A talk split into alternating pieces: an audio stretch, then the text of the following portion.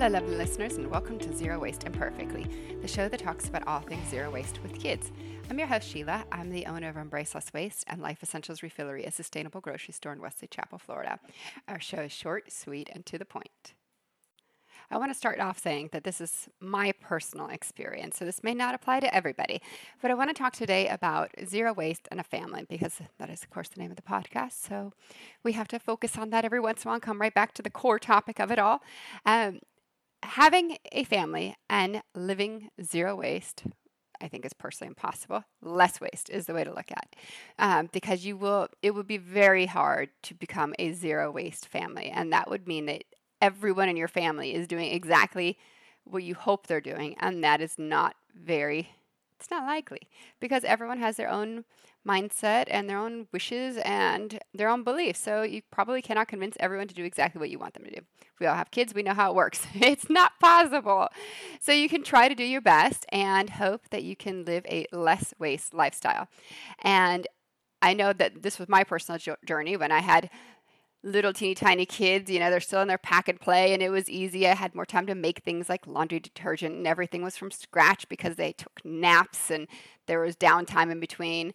And then they got older and they got mobile, and I had less time on my hands. So things started going out the window because the time just wasn't there. And of course, I didn't want to give up my time with my children so I could make laundry detergent um, and other things, of course. But so my time with them definitely took priority.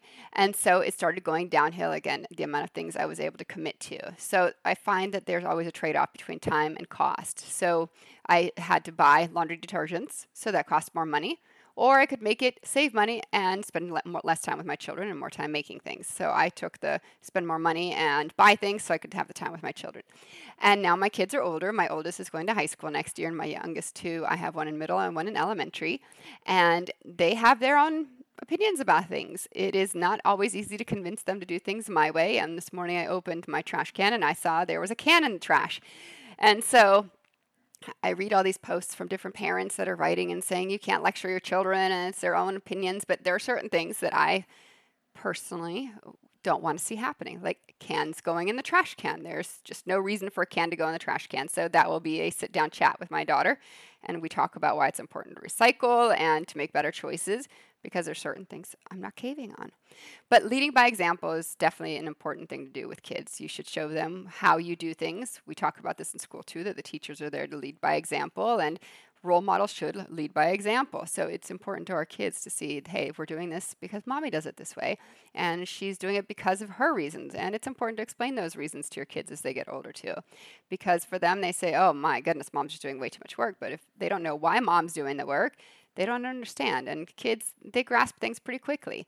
Um, having them involved in everyday things is great too, as much as you possibly can. Um, sometimes it takes 10 times as long to involve them, but sometimes it's worth that because then they know exactly how it works and why it works. And they definitely have a little bit of more empathy of, of why you're doing things a certain way if they understand why. Um, it's cool if you have the opportunity to go in and talk to your school about why you do things. Um, I feel that sustainability and zero waste isn't as it's becoming more mainstream now. So in our school, the majority of children bring their own water bottles. You don't really see plastic bottles in school anymore, and you see kids packing their lunches in less throwaway containers because it is becoming more mainstream and more readily available. You can go into any big box store now and find packaging that is reusable versus single-use pl- plastic bags and saran wrap and all those good things. So zero waste with kids, it's not easy. People make mistakes. That doesn't mean we need to scream at them or ourselves unkind to ourselves if we make a mistake. Um, the big thing is that we take from living a sustainable life is that we're moving forward. If we're already aware of what is going on and the changes that need to take place, we're ahead of the game.